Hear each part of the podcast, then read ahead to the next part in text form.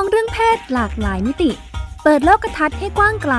เพื่อชีวิตปลอดภัยและเป็นสุข กับรายการพิกัดเพศ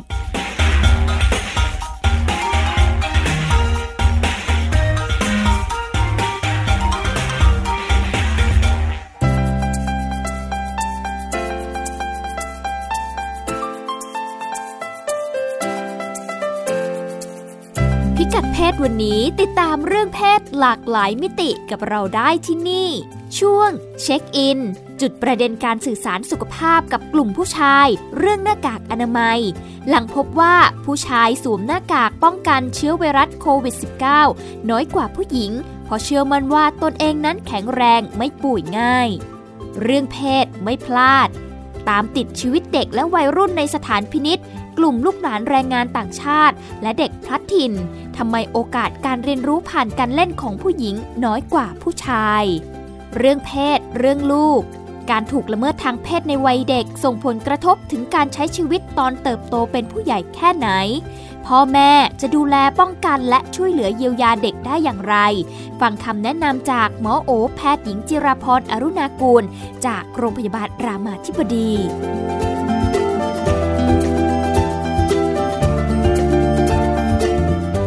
วัสดีค่ะ ต้อนรับคุณผู้ฟังเข้าสู่รายการพิกัดเพศนะคะ รายการของเราก็พูดคุยกันเป็นประจำทุกสัปดาห์ แล้วก็เริ่มต้นด้วยช่วงเช็คอิน ซึ่งเป็นเรื่องราวจากต่างประเทศนะคะ ซึ่งหลายเรื่องเราก็พบว่าก็คล้ายๆ ประเด็นคล้ายๆ บ้านเราแหละ แต่ว่าก็มักจะมีแง่มุมที่แตกต่างกันไปนะคะ เราก็พาไปเช็คอินในหลาย ๆประเทศนะคะ วันนี้เราไปดูกันนะคะว่า คุณพงศธรจะพาไปเช็คอินที่ไหนบ้าง ประเด็นคือเรื่องหน้ากากอนามัย หน้ากากอนามัยเกี่ยวข้องกับเรื่องเพศได้ยังไง เราไปติดตามจากคุณพงศธรสโรธนาวุฒิในช่วงเช็คอินค่ะ ช่วงเช็คอินสวัสดีค่ะ คุณพงศธรสวัสดีครับคุณนัคุณพงศธรใส่หน้ากากอนามัยสีอะไร มีสีอะไรก็ใส่ ไม่เลือกเลยเหรอ ปกติค่อนข้างดูสีดูลายไหมลายแบบน่ารักหวานแหววไม่ใส่แน่นอน เสียบุคลิกดูอยู่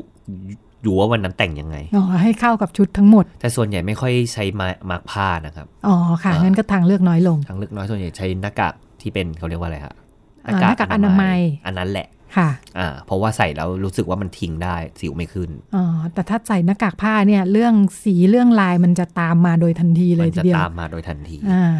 แล้วก็เป็นประเด็นเรื่องเพศขึ้นมา อ่า ตรงนี้แหละ เรื่องสีก็เป็นเรื่องหนึ่งนะครับ เรื่องเพศ บ้านเรามีประเด็นว่า มีช่วงประมาณก่อนเปิดเทอมสักพักหนึ่ง มีโรงเรียนแห่งหนึ่ง โพสต์กดลงในโซเชียลมีเดียแล้วคนก็ไปแชร์กันต่อ เขาบอกว่าบังคับว่าต้องให้นักเรียนต้องใส่หน้ากากอนามัยเป็นสีพื้นไม่มีลวดลาย แล้วก็กำหนดด้วยว่านักเรียนชายให้ใส่สีขาว สีดำสีเทาส่วนนักเรียนหญิงให้ใส่สีขาวหรือชมพูอะประมาณนี้เขาโพสต์กดแบ่งไว้เลยว่านักเรียนชายใส่สีนี้ นักเรียนหญิงใส่สีนี้ คนก็ออกมาวิพากษ์วิจารณ์ว่า ทำไมต้องแบ่งสีด้วยหรอ นักเรียนหญิงอยากใส่สีดำบ้างไม่ได้หรอ มันก็ดูสีกลางๆกลางกลางก็ดูสีกลางๆที่ออกทำไมใส่ไม่ได้ล่ะอ่าเอามาตรฐานอะไรมาวัด อยากเขาก็อยากรู้ พยายามพยายามพยายามหาวิธีคิด ไม่น่ารักใส่สีชมพูดีกว่า อย่างนี้ใช่ไหมประมาณนั้นมากกว่า ทีนี้มันเป็นข่าวกระทั่งนักข่าวเอาไปถามกระทรวงศึกษาธิการทางโฆษกกระทรวงก็ออกมาบอกว่า ไม่มีกฎระเบียบของกระทรวงกำหนดว่าต้องใส่สีอะไร เพราะไม่เคยมีการต้องใส่แมสกัน เราไม่เคยมีเครื่องแบบที่ประกอบด้วยหน้ากาก เขาบอกว่ากระทรวงไม่ได้บังคับว่าต้องให้นักเรียนใส่สีอะไรแค่ใส่ก็พอกระทรวงพูดแบบนี้จะมีลงมีลายอะไร แสดงว่าเขาให้ใส่เฉพาะหน้ากากผ้าด้วยใช่ไหมเนี่ยอะไรก็ได้ครับผม ถ้าเป็นหน้ากากอนามัยสีมันก็จะเป็นสีอื่นสิ เช่นเขียวชมพู ใช่ ผู้ชายก็ใส่ไม่ได้ทั้งสองสีเลย ผู้หญิงใส่ได้ แต่ทางกระทรวงบอกว่า อะไรก็ได้ใส่ไปเออมีลายก็ได้จะเป็นลายกับลายกระตงกระตูนอะไรก็ใส่มาเถอะแต่อย่างนี้แปลว่ากระทรวงเขาพูดว่าโรงเรียนกำหนดได้ไหมเขาบอกว่ากระทรวงไม่มีกฎค่ะอ่าแต่โรงเรียนแล้วแต่ค่ะ แต่เอาเข้าจริงกระทรวงกฎกระทรวงถือว่าใหญ่กว่าโรงเรียนใช่ไหมฮะแต่ไม่มีแล้วถ้าโรงเรียนไปกำหนดได้ไหมก็น่าจะผู้ปกครองอาจจะร้องเรียนได้ อืมค่ะ ตกลงเรื่องนี้จบไหมคะไม่ไม่ไม่เห็นว่าจบยังไงนะครับไม่เห็นว่าโรงเรียนจะเปลี่ยนยังไง แต่ว่าทางกระทรวงบอกว่า จะมากะเกณฑ์นู่นนั่นนี่ มันเป็นภาระเด็กผู้ปกครองว่าต้องเลือกซื้อมาอีกไม่ต้องเถอะกระทรวงก็ออกไม่ได้เห็นด้วยแต่ไม่สนับสนุนครับผมออกมาแสดงความห่วงใยอ่าทีนี้มันมีข่าวเก่าครับเดือนเมษาเรื่องสีกับเรื่องเพศนี่เป็นเรื่องละเอียดอ่อนเหมือนกัน คือที่ไต้หวันเนี่ยครับเขาเป็นรัฐบาลจะแจกมาร์กให้กับทุกครัวเรือน ไม่กำหนดสีด้วยว่าต้องใส่ใช้สีไหน ก็จะแจกไปสุ่มๆๆเอาบ้านไหนได้สีไหนก็แล้วแต่บ้านนั้น ทีนี้มันมีบางบ้านนะครับ ได้สีชมพู แล้วเป็นลูกชายใส่สีชมพูไปโรงเรียน คุณแม่โพสต์ลงโซเชียลมีเดียว่าลูกชายได้รับผ้าอัดปิดปากสีชมพูจากรัฐบาลเนี่ย แล้วพอใส่ไปปุ๊บโดนเพื่อนในโรงเรียนล้อ ว่าทำไมใส่สีหวานแหววจัง อ่า เขาใช้ศัพท์คำนี้ว่าทำไมใส่สีเด็กผู้หญิงล่ะ เรื่องก็เหมือนแชร์ต่อต่อต่อต่อต่อต่อกันว่าทางรัฐบาลจะแก้ไขยังไงดี รัฐบาลก็ ก็คือเปลี่ยนมุมมองให้ประชาชนเลยครับ คือทางรัฐมนตรีกระทรวงสาธารณสุขออกมาแถลงข่าว แล้วก็เรียกเจ้าหน้าที่กระทรวงหลาย ๆ คนออกมาใส่มาร์กสีชมพูออกมาแถลงข่าวบอกว่าใส่ใส่ไปเถอะคือจะจบเรื่อง คืออยากให้เรื่องนี้จบ ใส่ใส่ไปเถอะสีไหนก็ป้องกันเชื้อโรคได้หมดแหละ นี่ฉันนึกถึงพวกชุด ตามโรงพยาบาลนะเออหรือแม้แต่ชุดของคุณหมอคุณพยาบาลครับผมหลายที่สีเขาไม่เหมือนกันนะเออเท่าที่เราเคยเจอบางที่สีเขียวอย่างเงี้ยครับผมสีชมพูก็มีก็มีเขาก็ใส่กันนี่ก็ใส่กันไม่ได้มีแบ่งแยกชุดผู้ป่วยอย่างเงี้ยเนาะอืมเขาให้ใส่อะไรก็ใส่รัฐมนตรีบอกว่าอย่าเอาความเชื่อเรื่องเพศไปใส่กับสีมันไม่มีหรอกพูดแบบนี้เลยไม่มีหรอกค่ะ แกก้าวข้ามเรื่องนี้ไปเลย แกให้เกียรติเก็บเก็บแล้วแจกใหม่มันรุ่งวันวุ่นวายมากแกก็จะแจกของแกต่อไปค่ะ ทีนี้พอออกมาพูดอย่างนี้ปุ๊บเนี่ย กลายเป็นว่าสีชมพูมีแต่คนแห่กันใส่ ค่ะหนึ่งก็คือเป็นเทรนด์ขึ้นมาได้ยังไงกลายเป็นเทรนด์แฟชั่นเลยว่า โอ๊ย รัฐบาลนี่เว้ยสนับสนุนเขารักผู้นำเนาะองชาครับประธานาธิบดีใช่อิงเหวนก็ใส่โชว์ตัวประธานาธิบดีเป็นผู้หญิงนี่ใช่ก็ใส่โชว์ไปเลยคนไต้หวันก็แห่กันไปซื้อจนมาร์กสีชมพูหมดตลาดค่ะดิฉันก็สับสนกับประเทศนี้พอสมควร คิดตามไม่ทันค่ะครับผม อันนี้เป็นเรื่องสีกับเรื่องเพศก็เป็นเรื่องหนึ่ง อีกเรื่องหนึ่งคือมันดันไม่ใส่ขึ้นมานะสิทำยังไงดี เป็นที่สหรัฐครับสถานการณ์ อัปเดตล่าสุดนะครับ ติดเชื้อรวมปัจจุบันณขณะนี้ประมาณ 3 ล้านแล้วตายไปกว่า1 0 0 0 0แสนราย แต่ประเทศเขาคนเยอะนะ คนเยอะประมาณ 300 ล้านค่ะอืมอาจจะมองว่าไม่ค่อยเยอะ ก็เยอะแหละจำนวนผู้ติดเชื้อนะครับ เพิ่มขึ้นหลักหมื่น หลักหมื่นคนต่อวันค่ะอืม เอออย่างเพื่ออย่างเพื่อนผมอยู่รัฐแมสซาชูเซตส์นะครับ เป็นหนึ่งใน 50 รัฐก็ยังติดเชื้อวันละ 500 คนอืมค่ะน่ากลัวทีเดียว ทุกวันนี้เพื่อนก็ไม่กล้าออกจากบ้านอ่าทำงานอยู่ work from home ตลอดเวลา พอสถานการณ์นัดปัจจุบันเขาที่บอกว่ารุนแรงขึ้น ก็มีมาตรการปิดกิจการปิดสถานที่บางที่บอกว่าจะเข้าไปช้อปปิ้งในห้างต้องใส่มาร์กก่อนใส่ผ้าปิดปากก่อน คนบางคนก็ทำตาม แต่ว่ามันจะมีบางส่วนออกมาประท้วงไม่ยอมใส่ เขาบอกว่า คนเหตุผลที่คนอเมริกาออกมาประท้วง คือขอสิทธิในการหายใจของตัวเอง เพราะว่าเป็นสิทธิส่วนบุคคล สิทธิในการหายใจ อย่ามาออกกฎหมายเผด็จการสั่งให้เราทำนู่นทำนี่ประเทศอเมริกาไม่ใช่ประเทศคอมมิวนิสต์เขาอ้างเหตุผลแบบนี้ครับผมอ่าแล้วคราวนี้ช่วงเดือนที่ผ่านมามีงานวิจัยออกมาบอกว่า เรื่องเพศเนี่ยมันเกี่ยวกับเรื่องการใส่มาของคนอเมริกาหรือเปล่า เกี่ยวไหมคะ เกี่ยวว่าจริงฮะเขาบอกว่าผู้ชายใส่มาร์กน้อยกว่าผู้หญิง ทั้งทั้งที่อัตราการตายของผู้ชาย ซึ่งเราเคยคุยไปแล้วว่า ของโรคโควิด เนี่ย ผู้ชายจะตายเยอะกว่านะ เพราะแกไม่ใส่มาร์กนี่ไง อ่าใช่หนึ่งในนั้นอ่าค่ะแต่ผู้ชายครับเป็นเหตุเป็นผล กลับมีแนวโน้มว่า ตัวเองไม่น่าจะติดหรอกถึงติดก็ไม่น่าจะรุนแรง เข้มแข็งใช่เป็นผู้ชายต้องเข้มแข็ง เราเป็นเพศที่เข้มแข็งกว่า เราเป็นเพศที่แข็งแรงกว่าหนึ่งในเหตุผลครับผมเหตุผลเป็นเหตุผลหนึ่งคือ ใส่แล้วมันดูอ่อนแอดูไม่เท่เขาบอกเขาบอกไม่คูล ดูไม่คูดูป่วย ดูป่วยทำไมต้องกลัวกับไวรัสอะไรพวกนี้เป็นเรื่องกระจิบกระจอยเองคล้ายๆแบบเหมือนพกล่มไหมดิฉันว่าผู้ชายแมนๆเขาจะไม่พกล่มผู้ชายแมนๆไม่พกล่ม เปียกฝนก็เปียกไม่เป็นไรไม่เป็นไร ส่วนใหญ่เป็นมักจะเป็นผู้ชายผิวขาวด้วย เรื่องสีผิวก็มีประเด็นเนาะในขณะที่คนผิวดำไม่ใส่ไม่ใช่เพราะว่าดูอ่อนแอเป็นส่วนใหญ่คนผิวดำอยากใส่ แต่ใส่ไม่ค่อยได้ทำไมอะคะ ถ้าใส่แล้วจะโดนตำรวจเพ่งเล็งว่าจะมาทำอะไรผิดหรือเปล่า ดูแบบว่ามีพิรุษขึ้นมาทันที เป็นประเด็นเรื่องสีผิวที่อันนี้เป็นเหยียดผิวละมีอคติ พอใส่ปุ๊บตำรวจจะมาเพ่งเล็งว่า โจรปะวะต้องมาทำมิดีมิร้ายแน่ๆ ต้องทำอะไรมิดีมิร้ายแน่ๆ ปิดหน้าปิดตามาเลยทีเดียว ก็เลยไม่ใส่แกก็เลยไม่ใส่หรอ ก็เลยต้องไม่ใส่ เพราะถ้าใส่ปุ๊บจะชีวิตจะยุ่งยาก ถูกมองว่าเป็นพวกน่าสงสัย อ่า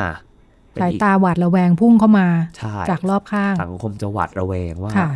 ปิดเวลาปิดตาทำไมอะ แต่บางทีใส่แล้วเราก็รู้สึกตัวงั้นเหมือนกันนะครับผมเออใส่แบบว่าบางวันใส่หน้ากากผ้าสีดำอย่างเงี้ยเราก็รู้สึกแบบโหบุคลิกเราก็ดูแบบ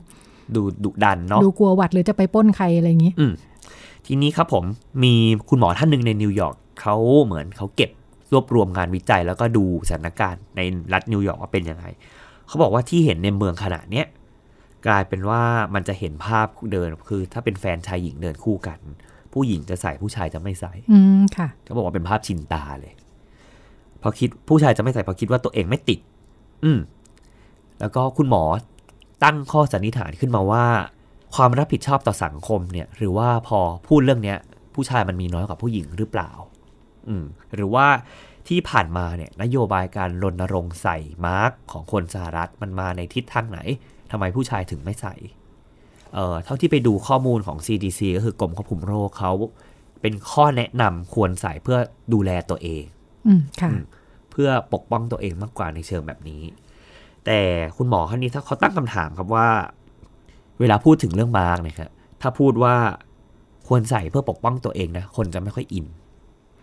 แต่ถ้าเราเปลี่ยนสเกลเป็นเปลี่ยนคำพูดถ้อยคำรณรงค์เป็นว่า ทำเพื่อชุมชน หรือทำเพื่อสังคมหน่อยได้ไหม คุณจะไม่เอาเชื้อไปติดคนอื่น เป็นเรื่องความรับผิดชอบต่อคนอื่น เขาบอกว่าถ้าพูดในเชิงทำนองเนี้ยครับผมมันจะ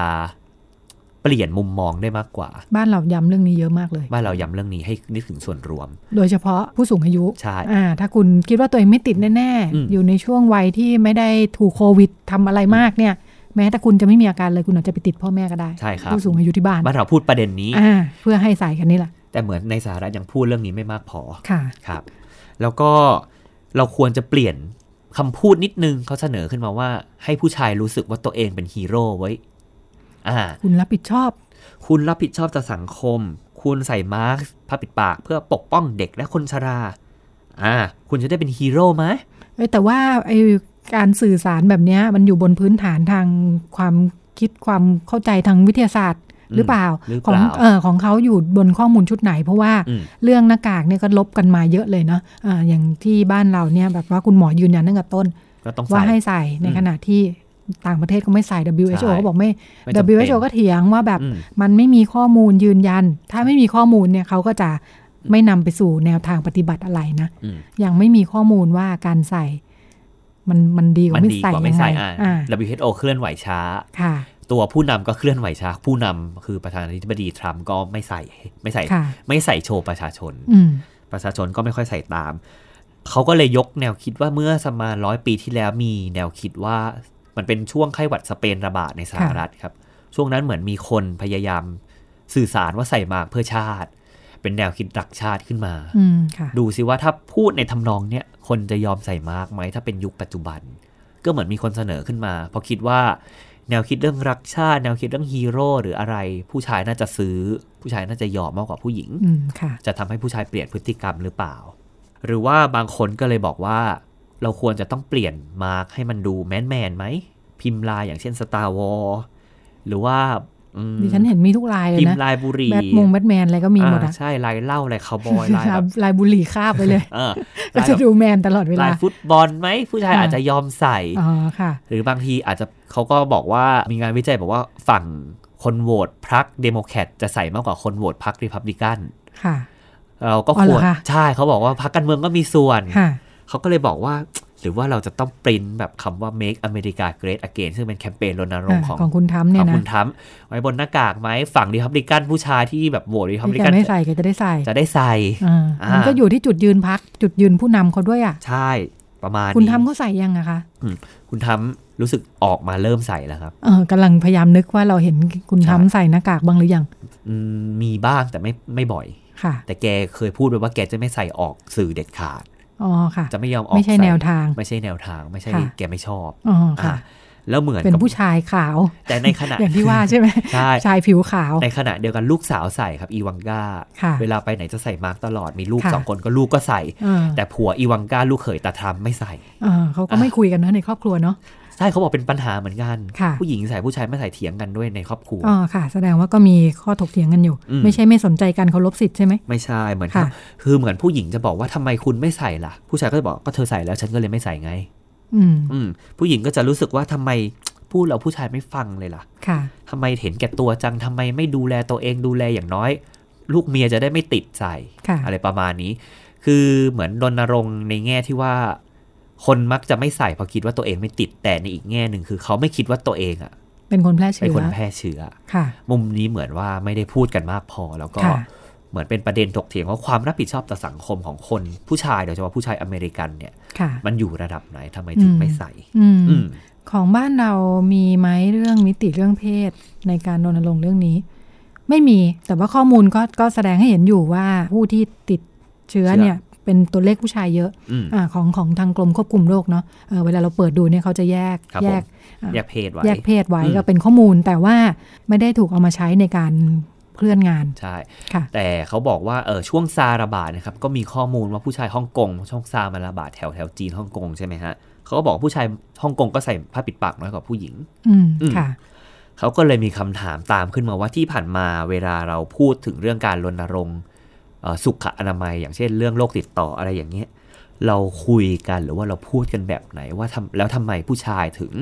ไม่ค่อยเข้าใจหรือว่าไม่ค่อยสนใจประเด็นนี้ค่ะ น่าสนใจน่าสนใจว่าถ้าเราเห็นช่องว่างแบบนี้เนาะะเวลาเราทำแคมเปญหรือว่าสื่อสารเรื่องใด ๆ ก็ตามรวมทั้งเรื่องสุขภาพด้วยเนี่ยก็อาจจะต้องมีมิติเรื่องเพศค่ะ มีมิติเรื่องเพศมีข้อมูลที่จะสื่อสารที่แตกต่างกันด้วยใช่ค่ะ ขอบคุณค่ะ คุณพงศธร ก็เป็นเรื่องที่นำมาฝากกันในช่วงเช็คอินนะคะ เราไปกันต่อในช่วงถัดไปค่ะ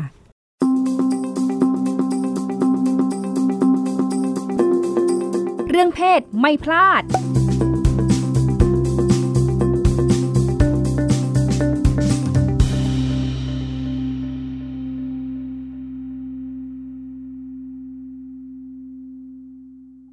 การเล่นเสริมสร้างการเรียนรู้ให้กับเด็กๆ แล้วก็สร้างทักษะในการใช้ชีวิตนะคะ แล้วก็ในแง่มุมเรื่องเพศเนี่ยเราพูดกันอยู่เสมอว่า การเล่นใดๆก็ตามนะคะ ถ้าดีสำหรับเด็กผู้หญิงก็แปลว่า ต้องดีสำหรับเด็กผู้ชายด้วย กิจกรรมใด ๆ ก็ตามที่เสริมสร้างทักษะที่เป็นประโยชน์สำหรับเด็กผู้ชาย เด็กผู้หญิงก็ไม่ควรจะถูกปิดกั้นโอกาสนะคะ ก่อนหน้านี้เราได้คุยกับองค์กรที่ชื่อว่า Right to Play Thailand นะคะ เป็นองค์กรต่างประเทศ ซึ่งเข้ามาทำงานในประเทศไทย แล้วก็ ลงไปส่งเสริมกิจกรรม การเล่นให้กับเด็กๆ ในชุมชนนะคะ ตอนนั้นเนี่ยคุยกันถึงเรื่องว่าลงไปแล้วเด็กๆเขาชอบเล่นฟุตบอลนะคะเล่นฟุตซอลกันเนี่ยแต่จริง ๆ แล้วที่เห็นวิ่งวิ่งกันอยู่ส่วนใหญ่เป็นเด็กผู้ชายนะคะแต่จริงๆแล้วเด็กผู้หญิงก็ไม่ได้อยากจะเล่นแต่ตุ๊กตาอย่างเดียวนะคะ มีเด็กผู้หญิงที่อยากเล่นฟุตบอลด้วยเหมือนกัน ซึ่งทางองค์กรก็ลงไปทำงานเพื่อให้ได้เปิดโอกาสตรงนี้นะคะ แล้วก็ทำให้ได้ ข้อค้นพบที่น่าสนใจ เด็กผู้หญิงเองก็ได้ค้นพบศักยภาพของตัวเอง ในขณะที่พี่ๆผู้ชายในชุมชนนะคะ ที่คิดว่าโอ๊ยเด็กผู้หญิงวิ่งอย่างนี้ไม่ได้หรอกไม่เป็นหรอกเนี่ยบอกว่าเอ้ยจริง ๆ แล้วน้องเขาเล่นเก่งมากเลยนะคะก็เป็นการสร้างการเปลี่ยนแปลงเล็ก ๆ ที่จริง ๆ แล้วอาจจะมีผลต่อไปในอนาคตสำหรับพวกเขาเวลาเติบโตขึ้นไปนะคะ Right to Play Thailand ทำงานกับเด็กด้อยโอกาสหลายกลุ่มในประเทศไทยนะคะ จริง ๆ แล้วเป็นองค์กรต่างประเทศที่ทำงานในหลายประเทศในประเทศไทยเนี่ยทำงานกับเด็กในชุมชน แล้วก็เด็กที่เป็นลูกแรงงานข้ามชาตินะคะ รวมทั้งเด็กพลัดถิ่นตามแนวชายแดน แล้วก็เด็กที่กระทำความผิดนะคะ อยู่ในศูนย์ฝึกอบรมต่างๆดิฉันมีโอกาสได้คุยกับคุณอ้อมปุญญนุชพัฒโนไทยนะคะ เป็น Country Director ของ Right to Play นะคะ ไปฟังคุณ อ้อมกันค่ะว่าเด็กแต่ละกลุ่มเนี่ยเขาประสบปัญหาแตกต่างกันยังไงบ้าง แล้วก็ทางมูลนิธิได้เข้าไปพยายามเสริมสร้างโอกาสกับเด็กๆ ผ่านกิจกรรมการเล่นต่างๆ ยังไงกันบ้างค่ะค่ะก็คือทาง Right to Play เนี่ยเราทำงานกับหลากหลายกลุ่มนะคะ เราทำงานมีทั้งเด็กที่ ได้โอกาสหรือว่าเด็กที่อาจจะมาจากสังคมหรือสภาพแวดล้อมที่ไม่เหมาะสม แล้วเขาอาจจะกระทำผิดและหนึ่งในนั้นเนี่ยก็คือเข้าไปอยู่ในสถานพินิษหรือว่าเข้าไปอยู่ในบ้านพักเด็ก และเยาวชนที่จะเพื่อพัฒนาศักยภาพนะคะ และความหลากหลายทางเพศเนี่ยในในศูนย์เนี่ยจากสถิติที่เราได้รับมาเนี่ยนะคะ เด็กส่วนมากจะเป็นเด็กผู้ชายเนาะประมาณ 97%แล้วก็ ที่เหลือก็จะเป็นเด็กผู้หญิง ถ้าเรามองในมิติของผู้หญิงผู้ชายอะเนาะแต่ทีนี้มันก็จะมีมิติที่ความหลากหลายทางเพศที่ลึกไปกว่านั้น เช่นอ่าเราก็จะมีเด็กมีน้องคนนึงอะค่ะ ที่เราทำงานด้วยชื่อน้อง ชื่อสมมุตินะนะคะ ชื่อน้องแพรมอะสมมติออย่างแพรมเนี่ยเขาเขาเป็นเด็กวัยรุ่นเนาะอายุประมาณ 17เขาเขาอยู่ในบ้านพักตอนแรกที่เขาเข้าไปเนี่ยเขาก็เกรงแล้วเขาก็กลัวด้วยความที่เขาเป็นเป็นเกย์เนี่ยเป็นเพศที่สามแล้วเขาก็จะเอ๊ะอยู่กับกลุ่มผู้ชายที่ที่ห้าวมากๆในบ้านเขาจะเขาจะทำยังไงเขาก็จะมีความไม่มั่นใจ แล้วก็รู้สึกไม่ไม่ปลอดภัยในบางครั้งอะไรอย่างเงี้ยค่ะ ก็คือหลังจากที่ Right to p เนี่ยเราใช้ การทำกิจกรรมเนาะการเล่นการกีฬาหลาย ๆ อย่าง ในการเข้าไปพัฒนาศักยภาพชีวิต ทักษะชีวิตในด้านต่าง ๆ เนี่ยนะคะแล้วก็เพื่อให้เด็กมีส่วนร่วมมีให้โอกาสเขาเป็นทำอะไรเพื่อสังคม เพื่อให้เขารู้สึกว่าเออเขาเขาสำคัญนะ แล้วก็เวลาเขาทำอะไรบางอย่างเนี่ยให้ให้กับคนอื่น คือเขามองข้ามการเป็นว่าทุกอย่างอยู่ที่ตัวฉันคนเดียวอะไรเงี้ยค่ะ เราก็มีกิจกรรมให้น้องเนี่ย หลังจากพัฒนาสักพักละมีกิจกรรมให้น้องไปทำไปนามกิจกรรมในบ้านพักคนชราอะไรประมาณนี้ค่ะ น้องเขาก็ได้มีโอกาสได้ไปทำกิจกรรมต่างๆ ได้ไปช่วยเหลือคนชราได้ไปทำพิสูจน์ตัวเองให้ทุกคนเห็นอย่างเงี้ยค่ะ หลังจากนั้นเนี่ยเขาก็จะมั่นใจมากขึ้นแล้วเขาก็ได้รับการยอมรับจากเพื่อนๆในบ้านมากขึ้น แทนที่จะมีการล้อเลียนหรือว่าอาจจะไม่มั่นใจ ประมาณนี้ค่ะ ค่ะถ้าถ้าฟังอย่างนี้ลองเริ่มจากกลุ่มนี้ก่อนเนาะเหมือนกับว่ากิจกรรมที่ไร้ทุกเพลงไปเนี่ยไม่ใช่แค่การเล่นเนาะแต่ว่าเป็นเรื่องการทำกิจกรรม เพื่อจะเสริมสร้างคุณลักษณะภายในบางอย่างของเด็ก ใช่ค่ะ ก็คือการเล่นของเราเนี่ยเราไม่ใช่แค่เล่นบางทีเมื่อก่อนเนี่ยในประเทศไทยคนจะมองว่าเด็กเขาก็เล่นกันอยู่แล้วทำไมต้องมาเล่นกันอีก ก็ก็เล่นไปสิเนี่ยใช่ไหมคะแต่ก็คือเราเราค้นพบว่าด้วยประสบการณ์ประมาณ 20 ปีเนาะ Right to Play นี่เป็นองค์กรสากลประเทศไทยเป็นหนึ่งในนั้นเนี่ยนะคะ ก็คือเราทำมาเราเห็นความเปลี่ยนแปลงในเด็ก และเยาวชนเยอะมากในสังคมเนี่ย คือการเล่นมันคือเขาเรียกอะไรคะ เหมือนเครื่องมืออะค่ะ เข้าไปเพื่อส่งเสริมการศึกษาที่มีคุณภาพจากเด็กที่ก่อนหน้านี้อาจจะเรามองแต่เรื่องของ academic เกินไปเรื่องของการเรียนเกินไป จนไม่มีเวลาพัฒนาอย่างอื่นเนี่ยค่ะ ก็ช่วยในเรื่องของการศึกษาได้ ให้เด็กเอาไปเป็นเครื่องมือเพื่อให้เด็กได้รู้ว่าสิทธิการปกป้องคุ้มครองเด็ก เป็นยังไงหรือว่าเขามีสิทธิ์อะไรบ้างเนี่ยค่ะแล้วก็การเล่นเพื่อเอาไปให้ชุมชนกีฬาเนี่ยเป็นเป็นสิ่งที่ดี เพราะว่าเราเอาชุมชนเข้ามาร่วมด้วยได้ง่ายมาก แล้วก็ทุกคนก็ความขัดแย้งมันจะลดลงถ้าเวลาเอากีฬาเข้าไปเงี้ยนะคะ แล้วก็การพัฒนาส่งเสริมสภาพจิตใจและกายเนี่ยการเล่นสำคัญ เพราะว่าจากรีเสิร์ชแล้วเนี่ยเวลาเด็กหรือเยาวชนเขามีความเครียดมากๆ หรืออยู่ในสถานการณ์ที่เขาไม่เอื้อเนาะร่างกายมันช็อต พอช็อตปุ๊บการเรียนรู้ไม่เกิด สมองไม่ไม่ไม่พัฒนา มันก็จะทำให้การเรียนรู้หรือการพัฒนาทุกอย่างมันมันมันขาดหายไปอะค่ะ ก็การที่เราจะพัฒนาเยาวชนที่มีคุณภาพกับประเทศเนี่ยก็อาจจะทำได้ยากขึ้น ส่วนเรื่องสุดสุดท้ายเนี่ยก็คือเราใช้การเล่นในการส่งเสริมความเท่าเทียมทางเพศเนาะเพราะว่า ที่ผ่านมาเนี่ยในหลาย ๆ ประเทศอย่างเช่นในทางฝั่งแอฟริกาเนี่ยค่ะในในเรื่องของเจ้าสาวเด็กเหรอที่เอาเด็กมาเป็นเจ้าสาวเนี่ยจะค่อนข้างเยอะเนาะแล้วก็เราก็ใช้การเล่น แล้วก็ให้ความรู้กับโรงเรียนต่าง ๆ เนี่ยเข้าไปเพื่อที่เขาจะได้มีความรู้และเด็กเนี่ยก็จะได้รับรู้ด้วยแต่เราแทนที่มันเป็นเรื่องหนักๆอะแทนที่จะพูดอะไรที่หนักหน่วง การเอาการเล่นการกีฬาเข้าไปในการส่งเสริมตรงนี้มันมันมันช่วยให้ให้ได้ง่ายขึ้นนะคะค่ะขอเสริมนิดนึงค่ะ เวลาเราพูดเรื่องการเล่นนะคะเราเราทำกิจกรรมเนี่ยเราไม่ใช่แค่เล่นแล้วจบเนาะเราจะมีเรื่องของภาษาอังกฤษเราใช้ PCA นะคะ ก็คือไม่ขอโทษนะคะ RCA เรื่องของ reflect connect apply ก็คือเวลาเราเล่นเสร็จแล้วเราสะท้อนเราจะให้เด็กๆเขาสะท้อนถึงเหตุการณ์ว่าสิ่งที่เขาเล่นไปแล้วเนี่ยมัน มันเป็นยังไง แล้วก็ให้เขามาคอนเน็กกับสถานการณ์ปัจจุบันของเขาอะนะคะ แล้วก็เช่นแบบเหมือนตอนสะท้อนก็ระหว่างทำกิจกรรม เราพบอุปสรรคอะไรบ้าง เรารู้สึกยังไง แล้วก็ในการเชื่อมโยงเนี่ยคอนเน็กเนี่ยก็คือที่ผ่านมาสถานการณ์แบบเนี้ยเราพบอุปสรรคแบบนี้บ้างไหมเหตุการณ์เป็นยังไงให้เขาได้กลับไปในย้อนในตัวเองเนี่ยค่ะว่าเออ มีอะไรที่เขารู้สึกอย่างนี้ แล้วสุดท้ายก็คือปรับใช้เนาะว่าในอนาคต เช่นว่าถ้ามีคนมาเบ้ปากใส่ จะโกรธอีกไหม หลังจากรู้แล้วได้ทำกิจกรรมกับเขาแล้วเนี่ยเขาไม่ได้คิดอะไรเลยจะโกรธอีกไหมแล้วเราจะปรับใช้ยังไงอะไรอย่างเงี้ยค่ะ มันก็ก็ก็เอามาพัฒนาได้ค่ะลักษณะกิจกรรมต่างกันไหมคะ ของเด็กบ้านหญิงกับเด็กบ้านชาย ลักษณะของกิจกรรมตอนนี้ก็ไม่ไม่ไม่ได้ต่างกันเท่าไหร่อะค่ะ ก็จะเป็นเรื่องของมีทั้งการเรียนรู้มีทั้งศิลปะมีอะไรอย่างเงี้ยค่ะ ก็จะให้มามีมีส่วนร่วมพอๆกันค่ะค่ะ ตรงนี้เป็นจุดที่คนที่ดูแลสองบ้านเขาปรับจากเดิมไหมคะ เดิมเขามองไหมคะว่าจัดกิจกรรมให้เด็กบ้านหญิงกับเด็กบ้านชายน่าจะมีความแตกต่างกันอะไรเงี้ยค่ะ ค่ะเด็กบ้านหญิงกับเด็กบ้านชายค่ะ ก่อนหน้านี้เขาก็อาจจะไม่ได้ให้ให้ความสำคัญเท่าที่ควรนะนะคะ แต่พอเราเราเข้าไปเราพยายามชี้ให้เห็นว่า เออมันมีจุดที่มันพัฒนาได้เนาะแล้วก็อย่างเมื่อก่อนเมื่อก่อนเนี่ยครูผู้ฝึกหรืออะไรอาจจะมองว่าหรือในสังคมเราเนี่ยบางทีเรามองว่าเด็กคือเด็กเนาะเราเป็นผู้ใหญ่เด็กอาจจะ บางอย่างที่เรามอบหมายให้เขาทำอะไร มันอาจจะไม่เหมาะไม่อะไรหรือเปล่า คือคิดไปคิดไปก่อนเนี้ยค่ะ แต่ว่าคือเราพยายามจะหากิจกรรมที่ให้ให้เด็กๆเเขาเข้ามา เพื่อแสดงให้เห็นให้ครูเห็นอะว่าเขาทำได้ เขาจัดอันนี้ได้เขาสร้าง แกนนำเยาวชนรุ่นต่อๆไปได้อะไรอย่างเงี้ยค่ะ หลังจากนั้นเนี่ยจากเมื่อก่อนที่ครูอาจจะเวลาเราเข้าไปทำอะไรเราขอเบิก เครื่องมือหรืออุปกรณ์อะไรมาทำเนี่ยเขาก็จะแบบอิดออดเนาะไม่ค่อย จนตอนหลังเขาเห็นเริ่มเห็นความสำคัญ จนตอนหลังเนี่ยเด็กๆสามารถไปขอเด็กผู้หญิงแทนที่จะอ่าอย่างรอว่าจะมีกิจกรรมอะไรเขาสามารถเข้าไปเบิกกิจกรรม ไปคุยว่าเขาอยากทำอย่างนี้ได้อะไรเงี้ยค่ะ ค่ะ เด็กๆเริ่มเริ่มสร้างกิจกรรมขึ้นเองได้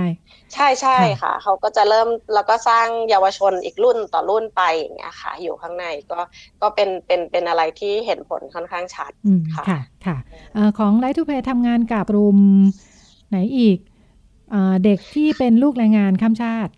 ใช่ค่ะอ่า right right to play เนี่ยเราทำทั้งหมดหลายกลุ่มเหมือนกันเนาะแต่ว่าเราเน้นเด็กที่เด็กด้อยโอกาส หรือเด็กที่ไม่มีความเท่าเทียมทางสังคมอาจจะน้อยกว่าก็คืออ่ามีเราทำงานในกับเด็กในชุมชนเมือง ชุมชนแออัดด้วยเนาะแล้วก็อ่าลูกหลานแรงงานข้างชาติในประเทศไทยรวมทั้งเด็กพิเศษที่เป็นเป็นลูกหลานแรงงานข้ามชาติอีกทีหนึ่งคือเป็นเขาเหมือนว่าเป็นดับเบิลของเด็กด้อยโอกาสเนาะแล้วก็ เด็กและวัยรุ่นพลัดถิ่นในสถานพักพิงที่อยู่ตะเข็บชายแดนนะคะคะก็เราก็ทำด้วยทั้งหมดเจ็ดแห่งตั้งแต่การจนบุรีขึ้นไปจนถึงแม่ห้องสอนนะคะ แล้วก็เราก็ทำกับกลุ่มเยาวชนสิบประเทศในอาเซียนด้วยค่ะค่ะค่ะเด็กกลุ่มกลุ่มตามแนวชายแดนเด็กพลัดถิ่นของเราเป็นยังไงบ้างค่ะที่เข้ามาอยู่ในพื้นที่ประเทศไทย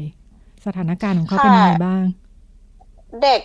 ถ้าในถ้าเราพูดถึงลูกหลานแรงงานข้ามชาติในประเทศไทยเนาะ Right to Play เนี่ยทำกับสอง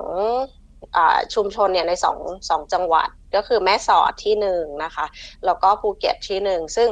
ความความความหลากหลาย ความแตกต่างก็จะยังก็จะยังมีอยู่ สถานการณ์ของเด็ก ๆ เยาวชนเนี่ย ก่อนหน้านี้เราพยายามเข้าไปพัฒนาเรื่องว่ามีพื้นที่ให้เด็ก ๆ เล่นเพราะไม่งั้นเขาเล่นตามไซต์ก่อสร้างมันมีความอันตรายใช่ไหมคะแต่นี้เนี่ยกระทรวงศึกษาเนี่ยก็ได้มีการจัดการศึกษาให้กับเด็กในสำหรับ